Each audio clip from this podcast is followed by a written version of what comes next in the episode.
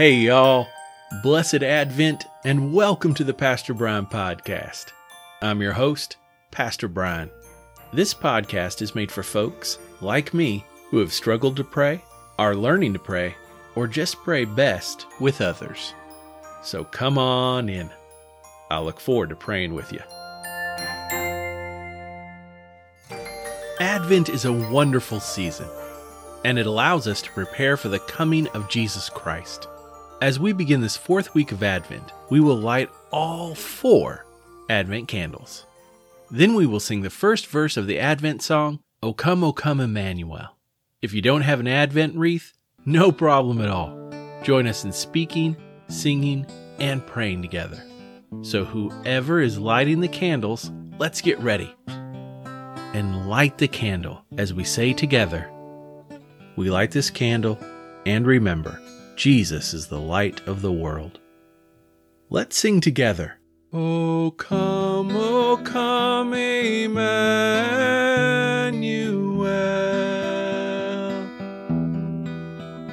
and ransom captive Israel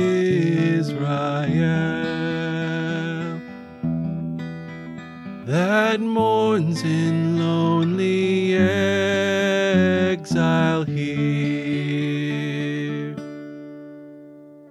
until the Son of God appear.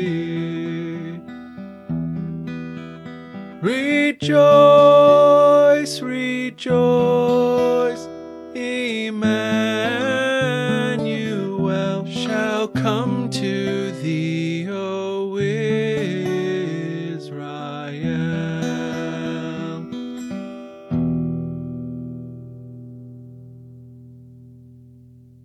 We will use a prayer this week written specifically for the fourth week of Advent from the 1979 Book of Common Prayer.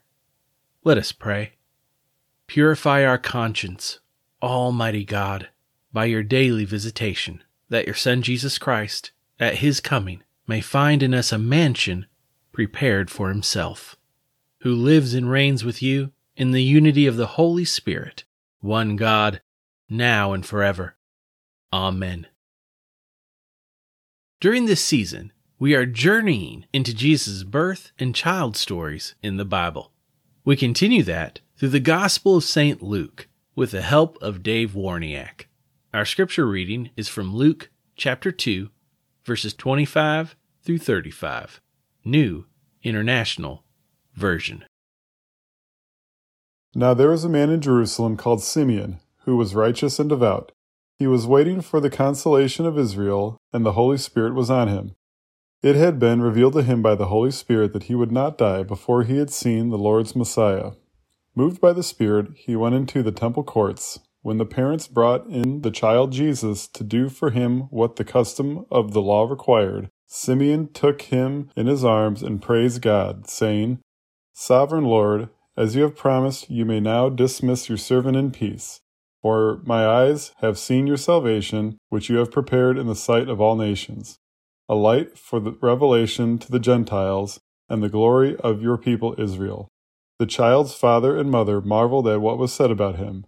Then Simeon blessed them and said to Mary his mother, This child is destined to cause the falling and rising of many in Israel, and to be a sign that will be spoken against, so that the thoughts of many hearts will be revealed, and a sword will pierce your own soul too. The Word of God for the people of God. Thanks be to God. Feel free to pause and answer this devotional question from Scripture. What does the Scripture today tell us about God? Again, what does the Scripture today tell us about God?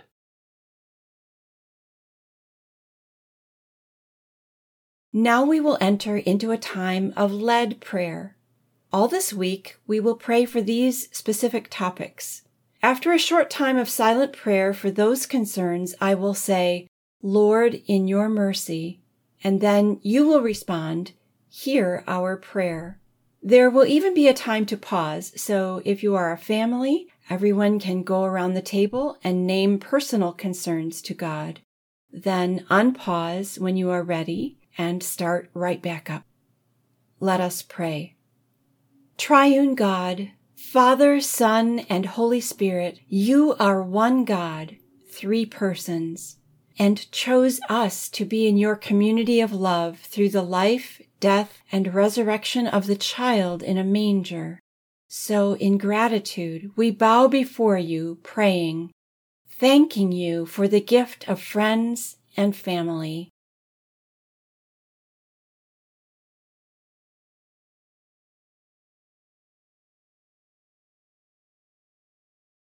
Lord, in your mercy, hear our prayer. For sins we've committed against others and you, for which we ask forgiveness.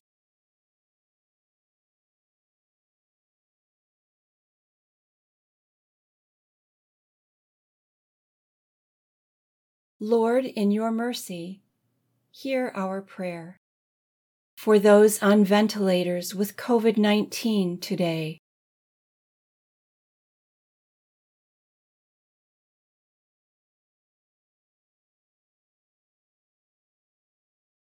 Lord, in your mercy, hear our prayer.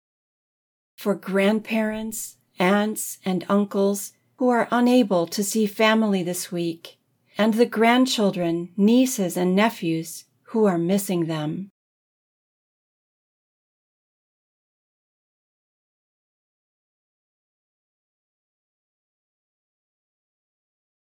Lord, in your mercy, hear our prayer and we pause to say aloud our personal concerns to you.